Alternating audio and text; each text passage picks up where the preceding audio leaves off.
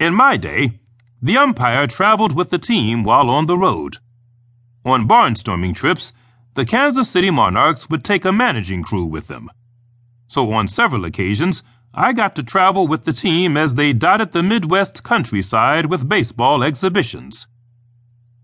For an umpire, traveling with the team can be a troublesome proposition. Not only did I have to call a fair game, I also had to answer to the players and coaches on the bus ride to the next town.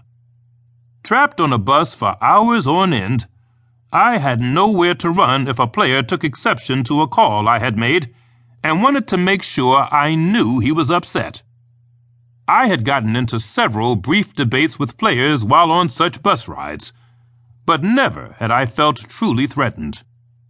Most players surprisingly stayed out of my way until one night when I received a wake up call I'll never forget. During a night game in Chattanooga, Tennessee, I made a strike three call on Kansas City Monarchs infielder Hank Bayless.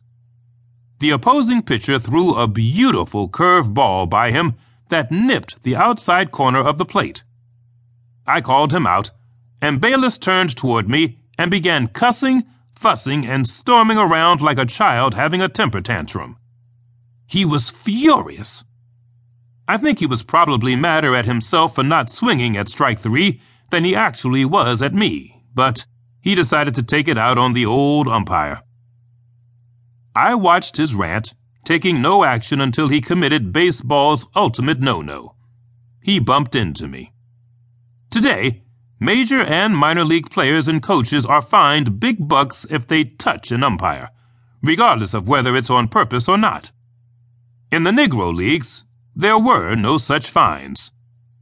The only repercussion for an umpire was to exercise his authority and toss the player out of the game, which is precisely what I did. Bayless was already dead meat when he cursed at me, but after purposely bumping into me, he was definitely a goner. Bayless made sure to make a show of it after I threw him out. He held up the game for a good five minutes, arguing still some more and calling me a sack full of motherfuckers. Once a player is ejected from a game, he is supposed to go directly into the clubhouse, out of sight of the game and the umpire. But Bayless was having none of that.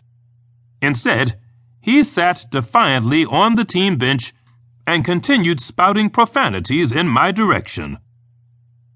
Fed up, I marched over to the bench and told him sternly, Now I've done warned you for the last time. Get off this bench. You're out of the game. I don't want to see your face. Buck O'Neil, the Monarchs manager, stepped in and tried to coax Bayless into the clubhouse, but that fool wouldn't budge. Finally, I threatened to clear the entire bench and forfeit the game if Bayless didn't make a swift exit. He stormed off, slamming bats, gloves, and everything else in his path to the ground as he descended into the clubhouse. To add insult to injury, the Monarchs ended up losing the game. As I stepped onto the Monarchs bus after the game, I could have cut the tension with a knife. Every player sat there glaring at me. I would have just as soon walked to the next town rather than take a seat on that bus. But I couldn't back down from the team. Doing so would have meant losing respect and sacrificing my authority. So, as usual, I ambled to the back of the bus and settled in for a long bus ride. Thanks to my military background, I had developed an innate sense of my surroundings. It wasn't that I was paranoid, just cautious. And on this particular night, even though the bus ride was quiet, I could sense that something wasn't right. Shortly after I began umpiring, I got a taste for how worked up some players could get when things didn't go their way. So I made a vow to myself to never take for granted what an unhappy player may have in store for retribution. As a rule, I kept my face mask nearby on every bus ride, just in case I needed to protect myself against a player or manager who might want to act a fool.